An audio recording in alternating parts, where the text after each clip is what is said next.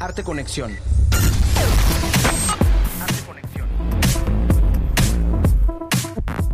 Muy buenas noches, bienvenidos a una nueva emisión de su programa Arte Conexión. Los saluda con mucho gusto Gibran Román Canto y como todos los jueves nos escuchan a través de las frecuencias de Radio Universidad 103.9 de FM, 1120 de AM y en TC por el 94.5 de frecuencia modulada. También llegamos a otras partes del país y del mundo gracias al portal oficial de Radio Universidad en Internet. En esta ocasión vamos a contar en primera instancia con un enlace telefónico para platicar con el maestro en arquitectura Guillermo Hulz Picone, quien el día de mañana, en compañía del doctor Marco Díaz Güemes, participarán en la próxima edición del programa mensual Punto de Encuentro de la Fundación Cultural Macay AC, la cual será una conversación titulada Pasaje de la Revolución, los pasos hacia el camino de la transformación, en la cual se abordará la importancia histórica y social que ha tenido este espacio en la evolución de la sociedad yucateca, esto pues en el último siglo, el cual fue construido por su bisabuelo, el arquitecto italiano Giacomo Piccone. Además, en lo que resta del programa, vamos a recuperar la entrevista que la artista Patricia Báez nos concedió hace unas semanas cuando visitó nuestra ciudad para inaugurar la muestra que precisamente se ubicará en los próximos meses en el pasaje de la Revolución, la cual se titula Fragmentos y está integrada por 25 escultopinturas que representan los colores y las formas de nuestro país. En nuestras secciones semanales conoceremos el trabajo artístico del multifacético artista africano Max Siedentov, de dónde surge el nombre del rosa mexicano para denominar a este color, y vamos a revivir la entrega de la medalla Silvio Zavala Vallado, que le fue conferida al artista de ruptura e integrante del grupo Nuevo Cine, Gabriel Ramírez Aznar. Y finalmente, nuestra amiga y colaboradora Adika Wich Pasos del Cebid y la Ruptura nos trae la recomendación mensual de una publicación precisamente de ruptura. Iniciamos Arte Conexión, no le cambien.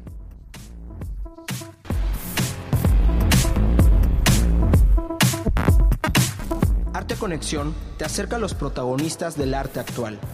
Entérate de las noticias del mundo del arte. Propuestas y recomendaciones con una visión diferente del panorama artístico local nacional e internacional. Arte Conexión conecta tus sentidos. Y bueno amigos, como les comenté al inicio de esta emisión, hoy tengo el agrado de platicar unos, unos minutos con el maestro en arquitectura, Guillermo Hulz Picone. Él es arquitecto, es escritor, investigador, quien bueno, mañana en punto de las 11 de, de, la mañana en la sala 13 del Museo Fernando García Ponce, en compañía con el doctor Marco Díaz Güemes, eh, que es historiador y académico de la SAI, pues van a presentar esta conversación que se titula El pasaje de la revolución, los pasos hacia el camino de la transformación. Y por eso quiero darle la bienvenida a esta emisión de Arte Conexión. Arquitecto, muy buenas noches, está en Arte Conexión. ¿Qué tal? Buenas noches, mucho gusto de participar con ustedes.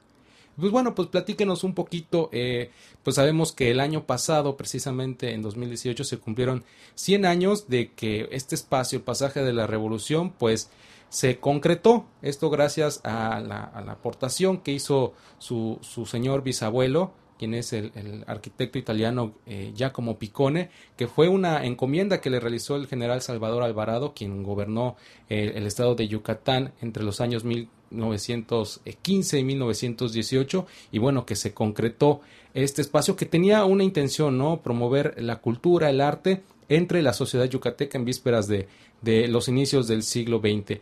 ¿Qué, qué, qué significa para, para, en este caso, para su familia, para usted, el hecho de que existe una tradición arquitectónica proveniente de Italia y que, bueno, se vea reflejado en este proyecto que es el pasaje de la Revolución y que también, por ejemplo, está el proyecto que hubo en el Palacio de Bellas Artes, ¿no es, maestro? Así es. Eh, mire usted, este, nosotros tenemos el apellido Picone, que al parecer es un apellido de, trabajo, digamos, que está referido al picone, que en italiano es una herramienta de trabajo de la piedra, eh, que se llama el picone, que vendría siendo como un pequeño pico, como un pioleta. Entonces, eh, em, esta tradición que tenemos nosotros parece ser que casi desde la Edad Media la familia se ha dedicado al trabajo de construcción. Tenemos documentado del tatarabuelo, el papá de Giacomo, eh, que era un maestro de obras en San Remo, Italia, y allí se dedicaba a él a hacer eh, trabajos de construcción y poco a poco fue eh, avanzando y precisamente su hijo Giacomo fue el primero de la familia que tuvo oportunidad de estudiar ya como ingeniero. él estuvo trabajando en Italia hasta los 49 años, donde realizó una importante obra de construcción, realizó varios edificios de departamentos, palacios, un una santuario, una fábrica de cerveza, hicieron muchos trabajos también de pavimentación y otro tipo de cosas de obra civil. A los 49 años se exilia a México, invitado por el arquitecto italiano también, Adamo Boari, quien estaba construyendo en ese momento lo que ahora es el Palacio de Bellas Artes, que en su momento se llamaba el Teatro Nacional. Eh, llega a México en 1909 y se incorpora a las obras del palacio, que ya estaban iniciadas desde hacía unos años, y trabaja con ellos hasta 1913 más o menos, que es cuando se detienen las obras del Palacio de Bellas Artes por causa de la revolución, como sabemos. En ese momento es invitado a participar entonces en la construcción del pasaje de la Revolución en Mérida. Eh, y eh, se va para allá eh, a finales de 1915 y entonces realiza el proyecto del, pasaje y inician la construcción, que toma tres años, porque si en efecto se, se inaugura en 1918. entonces este, está viviendo allá esos tres años Después tiene una temporada que regresa a la Ciudad de México para tratar de eh, que se hagan las esculturas que remataban los arcos. Y regresa después otra temporada para eh, ver que se pudieran hacer otros tipos de trabajos que habían quedado pendientes en el pasaje, que desgraciadamente ya no se, no se realizaron. Y trabajó aquí en las obras de Bellas Artes nuevamente cuando regresa de Mérida y él eh, fallece en 1924 sin ver concluida la obra del Palacio de Bellas Artes muy, muy desafortunado. Eh, maestro, sabemos que este espacio, que bueno, ya cumplió 100 años, pues en su evento inaugural hubieron diversas actividades culturales, deportivas, porque esa era la, la, principal función ¿no? que iba a tener. Estaba inspirado en, en un espacio que, que hay también en Italia, ¿no? Este, esta visión que se tenía de conjuntar el arte, la cultura, de tener murales donde se representaran eh, diversos momentos de trascendencia de la nación mexicana. Eh, ¿cuál, ¿Cuál sería en este caso, maestro, el hecho de que, bueno, ahora, ya después de un centenario, pues el Museo Fernando García Ponce eh, ha empleado este espacio en, las últimas décadas como precisamente lo que se soñó en algún momento, ¿no? Que desafortunadamente no se concretó, pero bueno, el arte ahí está presente, la cultura, el, el público, la, la sociedad yucateca y los visitantes ven a este espacio como un punto de referencia y que ha sido claramente testigo de esta transformación. ¿Qué, qué, qué, qué opina al respecto, maestro? Pues así es, este parece ser que finalmente se está concluyendo eh, su labor, porque originalmente sabemos que estaba ligado al, al Ateneo eh, Cultural que se, que se, que ocupaba el ese edificio que hoy ocupa el, el Macay, ¿verdad? Entonces eran una, una unidad con el pasaje. Entonces, afortunadamente ahora ya se está pudiendo eh, con, eh, concluir con esta, con esta labor, que era su labor inicial, y que también este, contamos con la fortuna de que se haya reconstruido el pasaje, porque sabemos que fue demolido en los años 30 y que afortunadamente ahora con los eh, trabajos que se hicieron con el, para celebrar el bicentenario de la independencia, eh, se llevaron a cabo algunos trabajos y entre otros la afortunada recuperación del, del pasaje que eh, quedó como se había hecho originalmente por mi bisabuelo Giacomo. Entonces me parece que es una labor muy importante que está haciendo ahora el museo para recuperar toda esta, toda esta tradición cultural que representaban el pasaje y el, y el Ateneo Peninsular. Muy bien, maestro. Ya para ir terminando, que nos platique, eh, no nada más ha investigado, como bien mencionó, de, su bisabuelo, sino ha seguido toda la línea de familiares, ¿no? Eh, ¿Cuál sería el común denominador, ¿no? Ya nos mencionó eh, el origen del apellido que está ligado a la construcción, pero me imagino que debe de existir algo más en esta tradición familiar, en esta mística que, engloba el apellido Picone y que bueno, usted también pues vemos que se ha desempeñado en, en, la materia de arquitectura. Así es, mire, como le comentaba el tatarabuelo, es eh, un, un maestro de obras que fue también eh, miembro de la Sociedad Obrera de San Remo y en ese eh, desempeño tuvo la oportunidad de ser compañero ni más ni menos que de eh, Giuseppe Garibaldi, el libertador de Italia, con el que fue compañero en dos loyas masónicas, porque ellos pertenecían a ellas. Entonces, eh, con esa oportunidad que tuvo, pues este, hicieron muchas obras en San Remo y allí pudieron desarrollar básicamente la, la, la parte nueva de la ciudad que se hizo en San Remo Entonces, este, también eh, Giacomo, eh, aparte de su carrera de ingeniero, también fue periodista y fundó un periódico que se llamaba El Pensamiento de San Remo, en, su ciudad natal, en San Remo. Y eh, pues aquí en, México pues ya tuvieron oportunidad de, participar en estas obras que les, que les comenté. Y eh, yo cuando tuve oportunidad de estudiar arquitectura, mi abuela me regaló las fotos que se había mandado tomar él aquí en México en las obras del Palacio de Bellas Artes. Entonces eh, me pareció muy interesante a mí continuar con esa tradición y precisamente yo mi tesis de arquitectura la hice sobre un proyecto de remodelación de la plaza del Palacio de Bellas Artes y el estacionamiento subterráneo. Eh, para seguir con esa tradición. Y hace unos 10 años más o menos empecé yo a hacer esta investigación que me ha llevado ya tres veces a Italia para estudiar en los archivos eh, de allá y poder averiguar todo este tipo de cosas en las cuales he conjuntado en un libro que se llama Los Picone, Constructores de San Remo, que tuve oportunidad de presentar el año pasado justamente en el Palacio de Bellas Artes y después en Italia en, en la Biblioteca Comunal.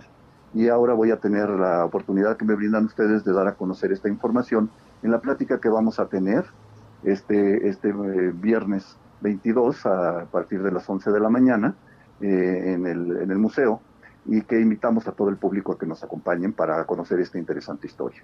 Muy bien, maestro, pues le agradecemos mucho estos minutos. Les recordamos, es el día de mañana a las 11 en punto en la sala 13 del Museo Fernando García Ponce. Estará presente el maestro Guillermo Jules Picone en compañía del doctor Marco Díaz Güemes para presentarnos, pues bueno, esta conversación titulada el pasaje de la revolución, los pasos hacia el camino de la transformación. Maestro, le agradezco muchísimo, que tenga muy buena noche y pues mañana nos vemos. Al contrario, mucho gusto y los esperamos. Y si quieren conocer más sobre esta actividad, pueden visitar las redes sociales del museo. En Facebook nos encuentran como Museo Macay y en Twitter e Instagram como arroba museo-macay. En un momento regresamos para descubrir qué es Fragmentos, la última muestra de la artista plástica Patricia Báez.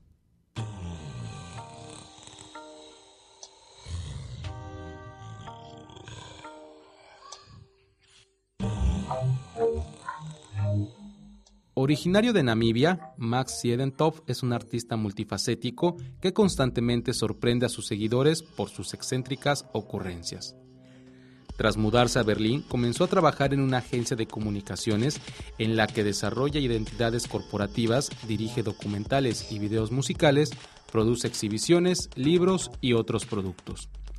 Esta multidisciplinaridad traspasa sus proyectos personales, en los que el arte, el diseño, las comunicaciones y la fotografía se funden con un inteligente juego de palabras en la producción de propuestas absurdas pero que cuentan con crítica y genialidad. Siedentop usa la ironía y el poder de la imagen para alejarse de los discursos densos y escenificaciones pretenciosas. Se divierte, se ríe, se burla, sin perder de vista el mensaje que busca transmitir como en la serie de fotografías instantáneas Por favor, pide permiso antes de meter tu salchicha o Instrucciones para la paz mundial. Sin embargo, recientemente sorprendió más al público al anunciar una nueva instalación, la cual se encuentra en el desierto de su país natal y se titula Africa in Africa, integrada por una serie de bocinas que tocarán África de Toto en un loop infinito con ayuda de baterías solares y una colección de reproductores MP3.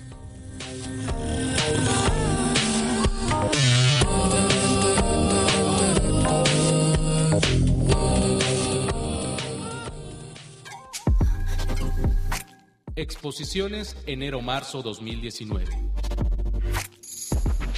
Los mayas eternos. Pedro T. Pedro T. Pedro T. Pedro T. Pedro T. Pedro Galería 5 más 1. Colectiva. Colectiva. Colectiva. Colectiva. Colectiva. Thomas. Gis Thomas. Gis Thomas. Thomas. Thomas. Fragmentos. Patricia Báez. Patricia, Patricia Báez. Museo Fernando García Ponce Macay. Entrada libre.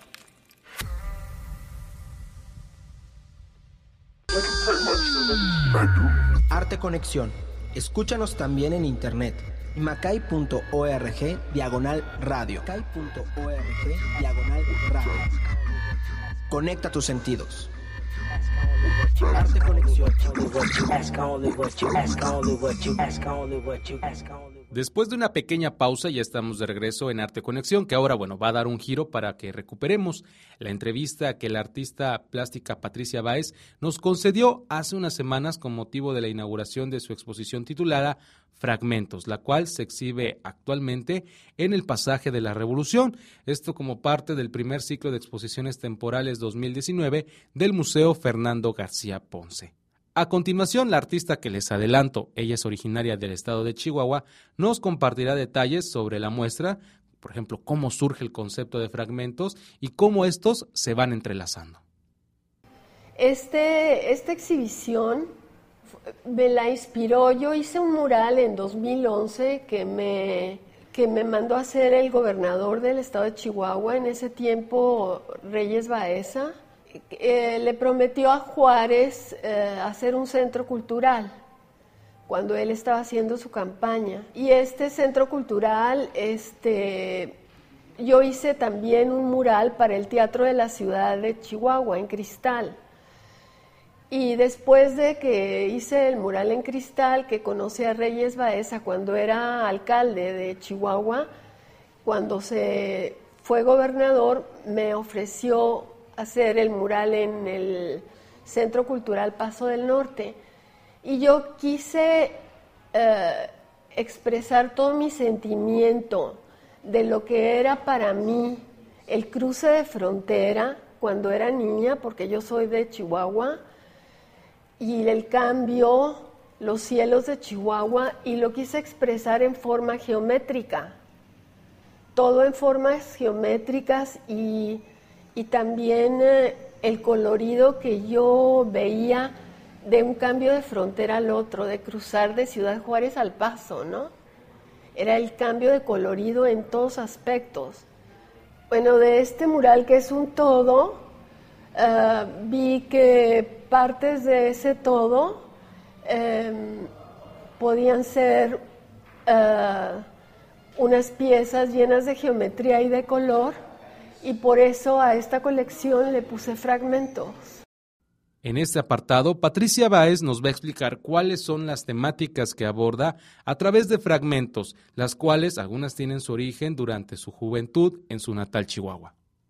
Los temas que el público puede observar en fragmentos son muy individuales de cada observador. Yo no puedo decir qué es lo que quiero expresar yo creo que cada observador debe de sentir una, algo diferente al estar viendo una pieza, el colorido y la forma geométrica y, yo no quiero como encapsular al observador a decir, no, pues es que yo quiero decir esto.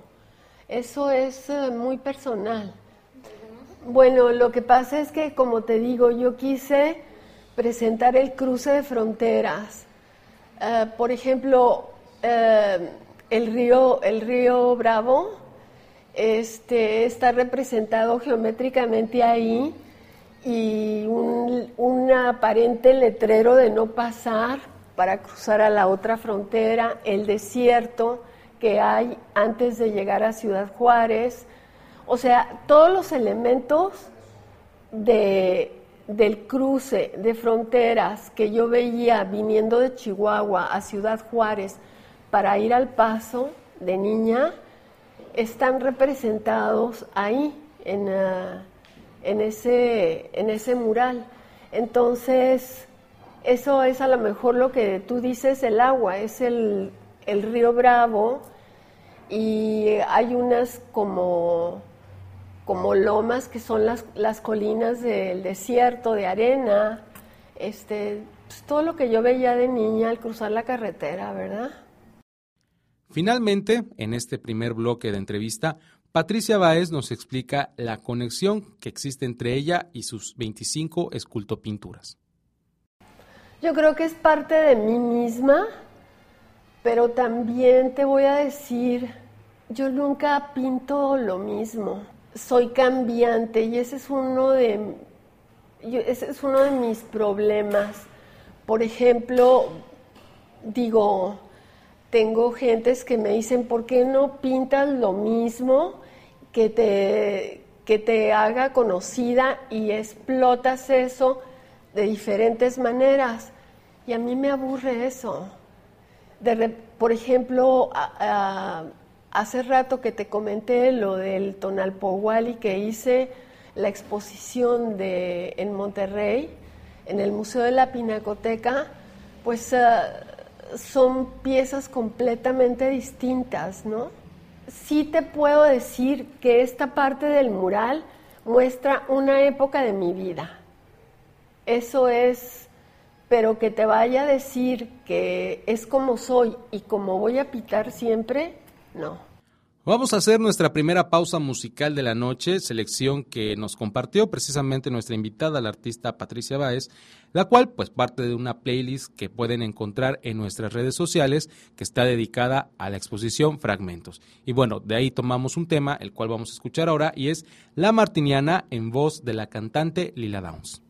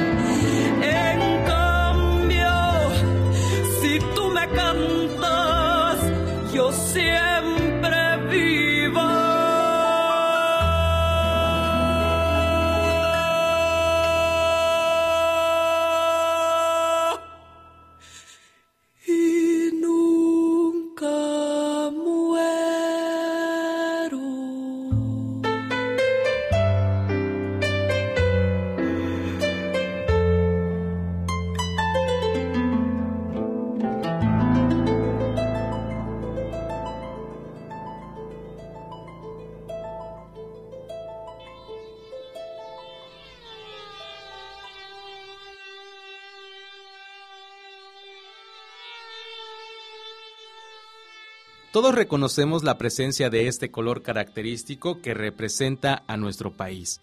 Tan es así que su propio nombre lo delata. Este es el rosa mexicano, que es parte de nuestra cultura, pero pues ¿de dónde surge este nombre? Aunque se desconoce en qué momento fue creado, sí sabemos cuándo se le puso el nombre que lo caracteriza. Todo empezó en 1940 cuando Ramón Valdiosera, pintor, periodista y diseñador de modas, realizó un viaje a lo largo de México, para tener contacto con diferentes etnias. Al hacerlo, pudo coleccionar trajes y vestidos característicos de las diferentes regiones y quedó tan impresionado con la indumentaria tradicional mexicana que a su regreso quiso incorporarlo a la moda contemporánea. Lo primero que hizo fue montar un taller de costura y se dedicó a recrear los tejidos, colores y estilos y los combinó con la moda de la época. Fue en 1949 cuando Valdiosera se presentó en un desfile de moda mexicana en Nueva York frente a diversos periodistas y miembros de un club de Estados Unidos. En la mayoría de sus diseños se podía apreciar el color rosa bugambilia, lo que generó sorpresa entre el público americano ya que estos no lo conocían. Después del desfile, una socialité americana se acercó a Valdiosera para preguntarle sobre el origen del color y él explicó que era un tono que se podía encontrar en muchos elementos de la cultura popular mexicana, en muchos artículos, incluso en la comida y en algunos dulces. A lo que ella respondió, So it's a Mexican pink, lo que se traduce como así que es un rosa mexicano, y fue de esta manera que nació el nombre de un color emblemático de la cultura mexicana.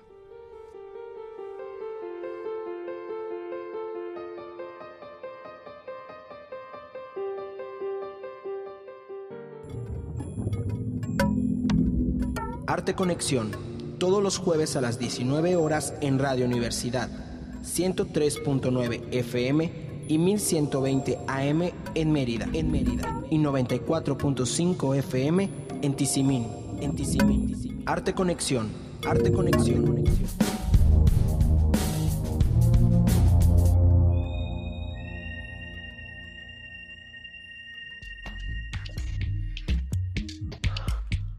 Contáctanos arteconexión.macay.org arteconexión.macay.org y búscanos en las redes sociales como Museo Macay. Arte Conexión, conecta tus sentidos. Arte Conexión. Y bueno, continuamos en Arte Conexión retomando la entrevista que la artista visual originaria de Chihuahua, Patricia Báez, nos concedió con motivo de su visita a la ciudad para inaugurar su muestra más reciente titulada Fragmentos, que se exhibe en el pasaje de la Revolución y está integrada por 25 escultopinturas que reúnen elementos que describen a nuestro país y de las cuales ahora nos compartirá cómo es su proceso de elaboración. Así que muchísima atención porque da detalles bastante interesantes. Empiezo por hacer un diseño en pequeño le pongo todo lo que necesito, cada línea, donde la, voy a tomar y en la proporción de lo que yo voy a querer en la pieza de cristal. Si por ejemplo quiero una pieza de 2 metros por 2 metros en cristal, hago un, un, cuadrito de 20 por 20, ¿sí?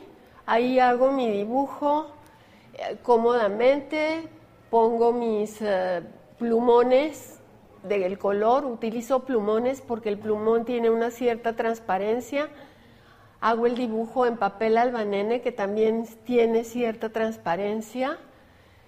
Y después de eso, ya que tengo todo terminado, em, el vidrio ya está al su tamaño, mando amplificar el dibujo al tamaño del, del vidrio o el cristal. Se cubre el cristal con una capa de masking tape se calca todo el grabado sobre, todo la línea sobre del dibujo sobre el masking tape y se hace un recorte de cada línea con, con cúter.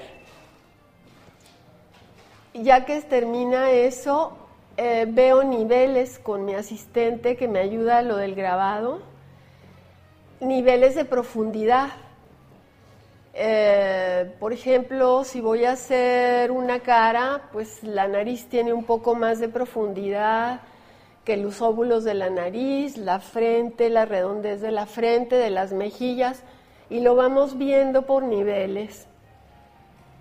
Entonces se mete al taller, al, cuarto de, de San Blas y se ataca con polvo de arena de arena de aluminio y se le, según eh, el tipo de grabado que quieres, el polvo es o más grueso o más delgado y se va atacando el vidrio y se va dando profundidad.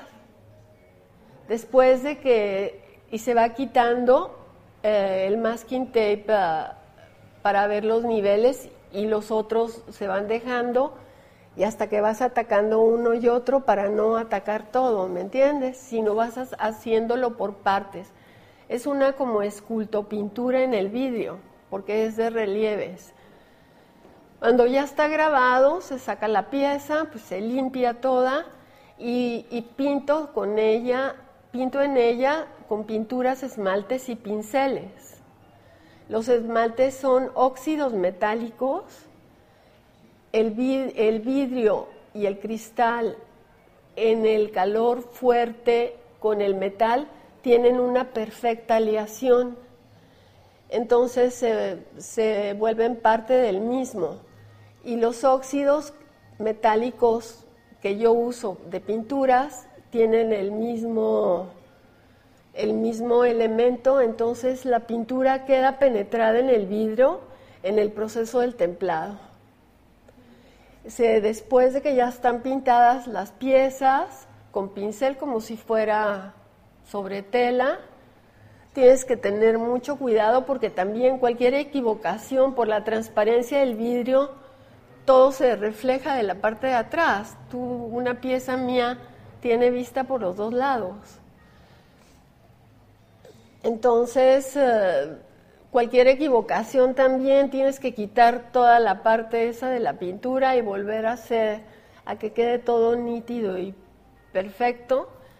Ya que están las piezas terminadas, en los hornos de Videoplano de México se llevan las piezas y es una banda base de computadoras. Se ponen las piezas ahí y se van templando una a una hasta que la pintura cose y pasa todo el proceso de templado.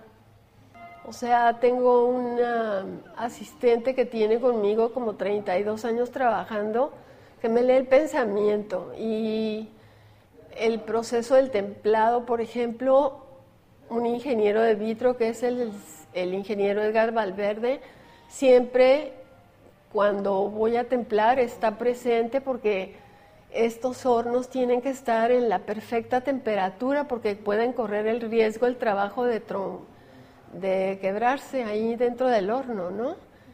Todo el trabajo pues, perdido, hay que volver a empezar de cero.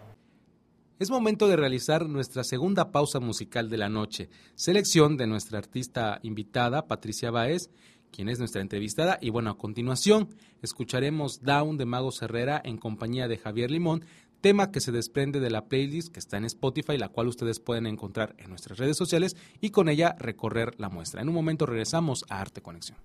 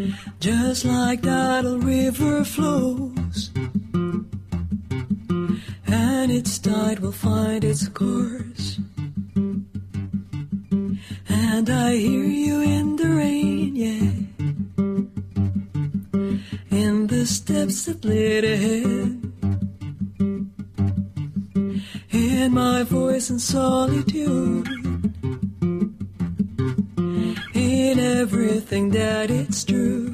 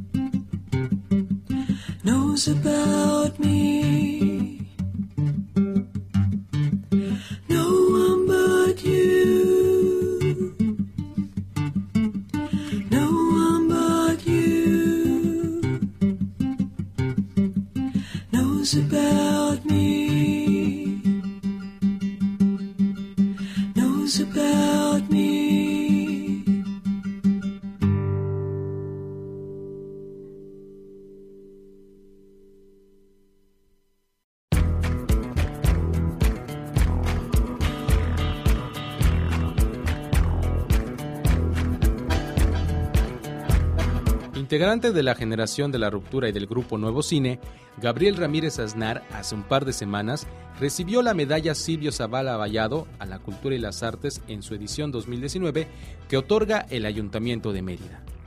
En sesión solemne, el artista plástico recibió este homenaje en el Centro Cultural Olimpo ante familiares, amigos, funcionarios e invitados especiales que llenaron el recinto. Al entregar la presea, el secretario municipal, en representación del alcalde Renán Barrera, Alejandro Ruz Castro, destacó que como muchos se sentía congratulado de tener entre los asistentes a un artista con más de 50 años de trayectoria que ha contribuido a transformar la visión y concepción del arte contemporáneo, a través de un lenguaje muy personal en su pintura, naturalmente intuitiva y espontánea.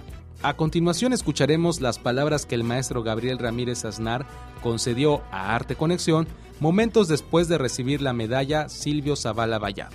Sinceramente me, sorprendió porque yo nunca tengo en cuenta ese tipo de, reconocimientos, medallas y todo eso, ¿no? Me sorprendió. Es más, la primera vez que supe que me iban a dar, dije, no, ya me la dieron. Bueno, agradece uno el reconocimiento, pero ya.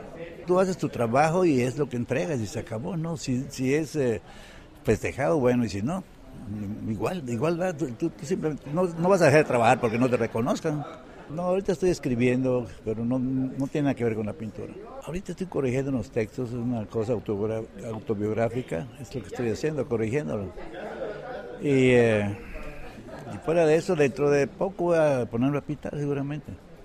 Ahora hace poco eh, expuse en, eh, en, la Cineteca Nacional, están enterados, ¿no? Fue el rescate de un cuadro que, yo había hecho a los Churubuscos en el 83 y y con motivo de eso hice una exposición de dibujos de gente de cine.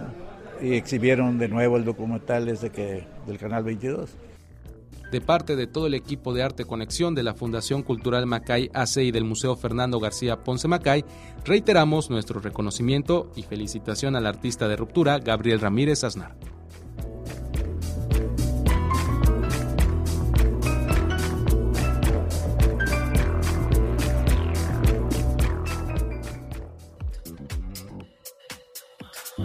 Diálogos que giran en torno al arte. El arte en la voz de sus protagonistas. La Hora Cultural Macay.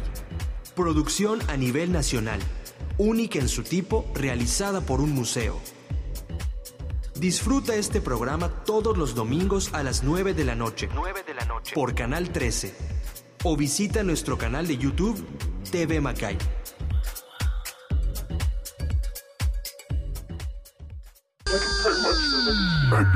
Arte Conexión. Escúchanos también en internet. macay.org diagonal radio. Macay.org diagonal radio. Conecta tus sentidos. Arte Conexión. Estamos llegando ya casi al final de esta emisión de Arte Conexión que ha servido para conocer mejor el trabajo realizado por la artista chihuahuense Patricia Báez, actual expositora del primer ciclo de muestras temporales del 2019 del Museo Fernando García Ponce, con la serie de 25 escultopinturas denominadas en conjunto Fragmentos.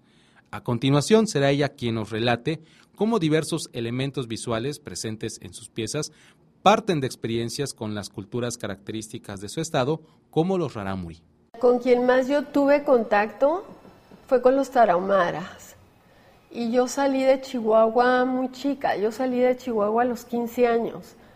Y he vuelto pocas veces, pero, pero con quien más tuve contacto fue, fue con los tarahumaras porque andaban en las calles en Chihuahua pidiendo Cori Matotía, este, dame una tortilla, este, Nunca conocí la sierra hasta que ya fui de grande, después de 30 años. Em, mi papá era ingeniero agrónomo, pero mi mamá le daba miedo volar en las avionetas. Digo, es una riqueza ya increíble también. Por ejemplo, en el centro de fragmentos, digo, en el centro del mural, eh, que es el paso de... Son, eh, el mural en, en Chihuahua son, está dividido en diferentes partes. Entras a un auditorio, al auditorio principal que es para 2.000 gentes, y ahí arriba tiene un círculo de 8 metros de diámetro que tiene un sol. Para mí el sol de Chihuahua era fuertísimo quemador y está en este sol abstracto como 5 o 6 personajes abstractos también que para mí representaban las diferentes técnicas eh, étnicas de gente que trataban de cruzar la frontera y que no podían pasar y se quedaban en Ciudad Juárez y formaban una nueva cultura en la ciudad, ¿no? Ese es el centro. Y del otro lado está el día y la noche. Están a los lados de ese centro, están las mujeres trabajando en las maquiladoras, el puente principal del cruce de frontera, está una imagen grande de Pancho Villa, ¿sí? Em, es eh, básicamente todo eso. Y hay un tejido metálico en todas las paredes, que son, es inmenso. El, el, mural mide 270 metros cuadrados. Este, que representa el tejido de los canastos de los tarahumaras. ¿Sí? Entonces, de alguna manera, pues sí me inspiré en las etnias de, de mi estado. En este segmento, Patricia Báez nos explica cuáles son las características que ha tomado en cuenta para desarrollar su labor artística con el cristal y esto en un ambiente totalmente industrial. Porque el cristal me parece un elemento mágico, es como pintar en el espacio por su transparencia y por su característica. Y eso se me hace mágico. Cuando yo firmo, siempre pongo en mis piezas Patricia Báez, elemento mágico por el elemento cristal. El cristal y el vidrio pues no aceptan equivocaciones, tienes que ser muy precisa porque si tú te equivocas no es como una tela opaca que puedes pintar encima de ella o si tú te pasas de un poquito del grabado, ya se va fuera del diseño y no se puede corregir. Tienes que ser súper preciso en lo que vas a hacer y súper perfecto.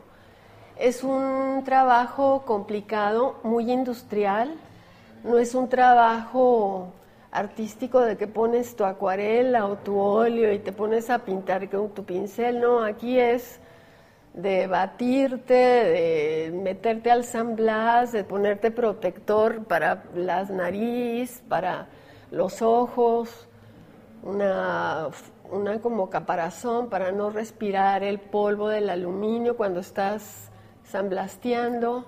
Es un trabajo muy industrial.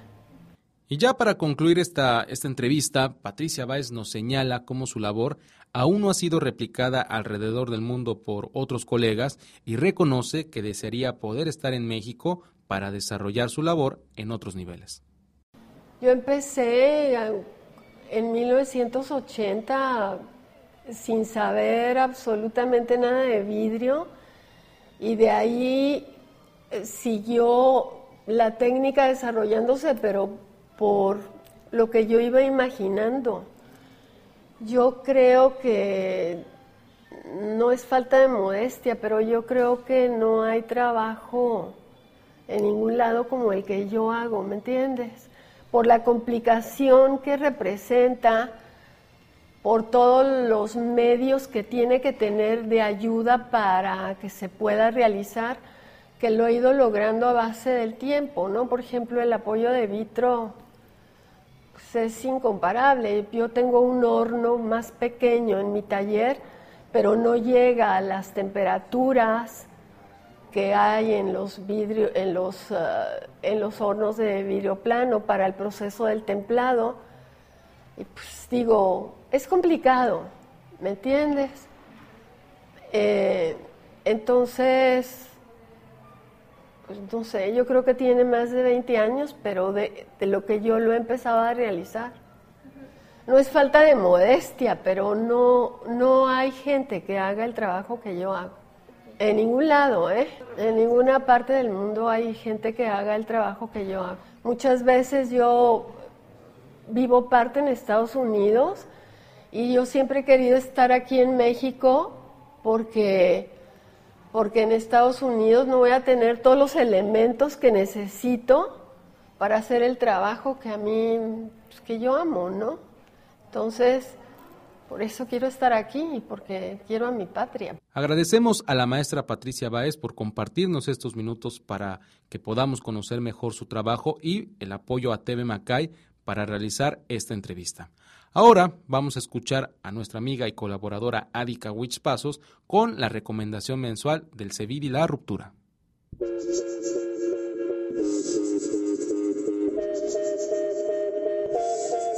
En esta segunda colaboración del CEVIDI para Arte Conexión durante 2019 vamos a platicar sobre la poesía, que aunque no lo crean, también ha sido de ruptura. Recientemente ha circulado una nota que de manera contundente dicta, el cerebro está hecho para amar la poesía incluso antes de entenderla.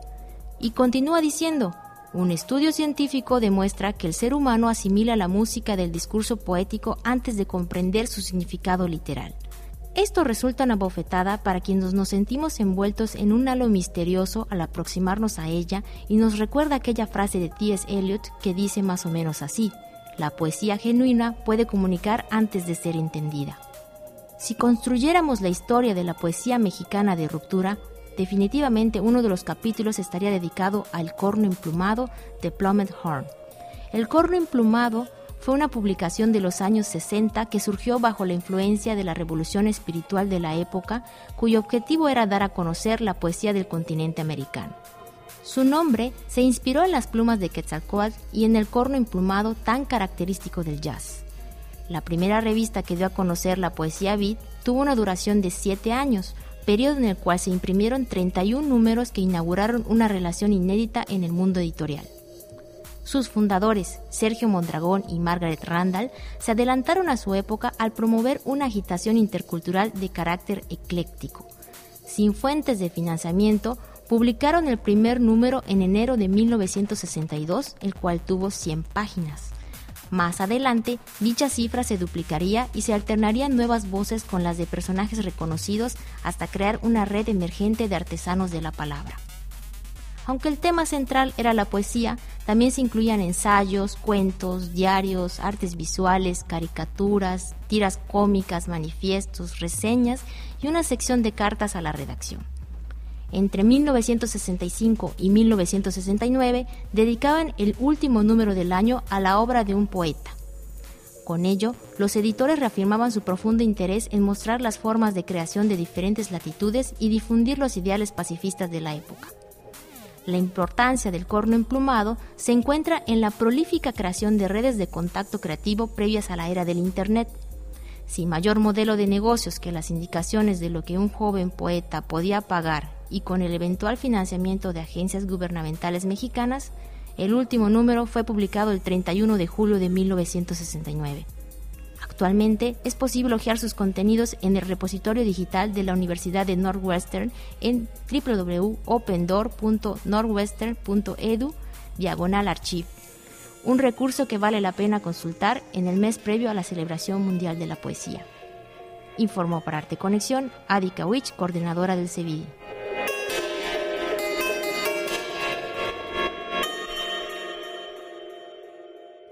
Llegamos al final de esta emisión hoy 21 de febrero del 2019.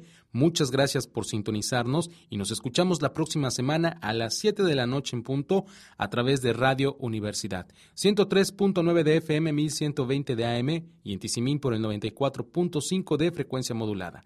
También nos escuchan en Internet a través de la página oficial de Radio Universidad. Le doy las gracias a la Universidad Autónoma de Yucatán por este espacio radiofónico y a Oscar David Pinto por la realización técnica. Recuerden que este programa a partir de mañana estará disponible para que lo descarguen en la página web www.macay.org diagonal radio y lo puedan sintonizar en la plataforma iTunes. La hora cultural Macay, producción de TV Macay, te espera este domingo a las 9 de la noche a través de Tele Yucatán y si te has perdido alguno de sus capítulos, visita su canal de YouTube TV Macay. Recuerden visitar el Museo Fernando García Ponce, que presenta su ciclo de exposiciones temporales enero-marzo 2019, integrada por los trabajos de Pedro Tec con los mayas eternos, la exposición colectiva Galería 5 más 1, el trabajo pictórico de Gis Thomas y la muestra Fragmentos de Patricia Báez en el pasaje de la Revolución, la cual pues hoy conocimos en nuestra entrevista. Y antes de irnos, quiero reiterarles la invitación para que nos acompañen mañana a las 11 horas en la reciente edición de Punto de Encuentro del 2019 que se desarrollará en la sala 13 del Museo Fernando García Ponce y se titula Pasaje de la Revolución, los pasos hacia el camino de la transformación, una conversación con el maestro Guillermo Jules Picone, arquitecto y escritor, y el doctor Marco Díaz Güemes, historiador y académico de la ESAI. Para más información, pues visiten nuestras redes sociales, las cuales pues ya las, las, las conocen. Soy Gibran Román Canto. Esto es todo por hoy y ya para despedirnos los dejo con la última canción que parte de una selección que realizó Patricia Báez, nuestra entrevistada de la noche, y este es el tema Paloma Negra en voz nuevamente de Lila Downs. Ya me canso de llorar y no amanece.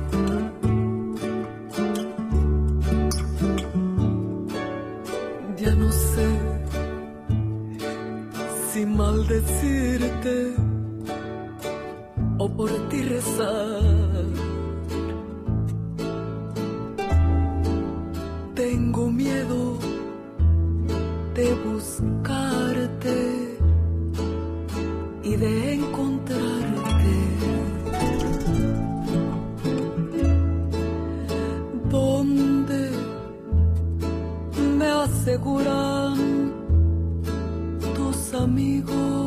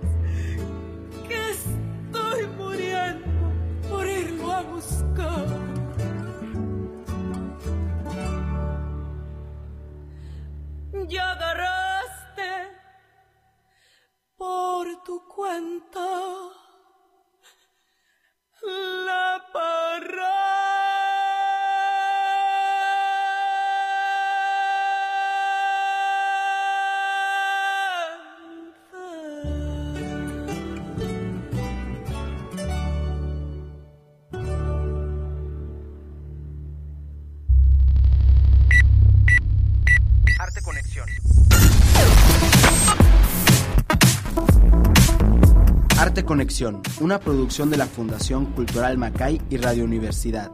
Conecta tus sentidos.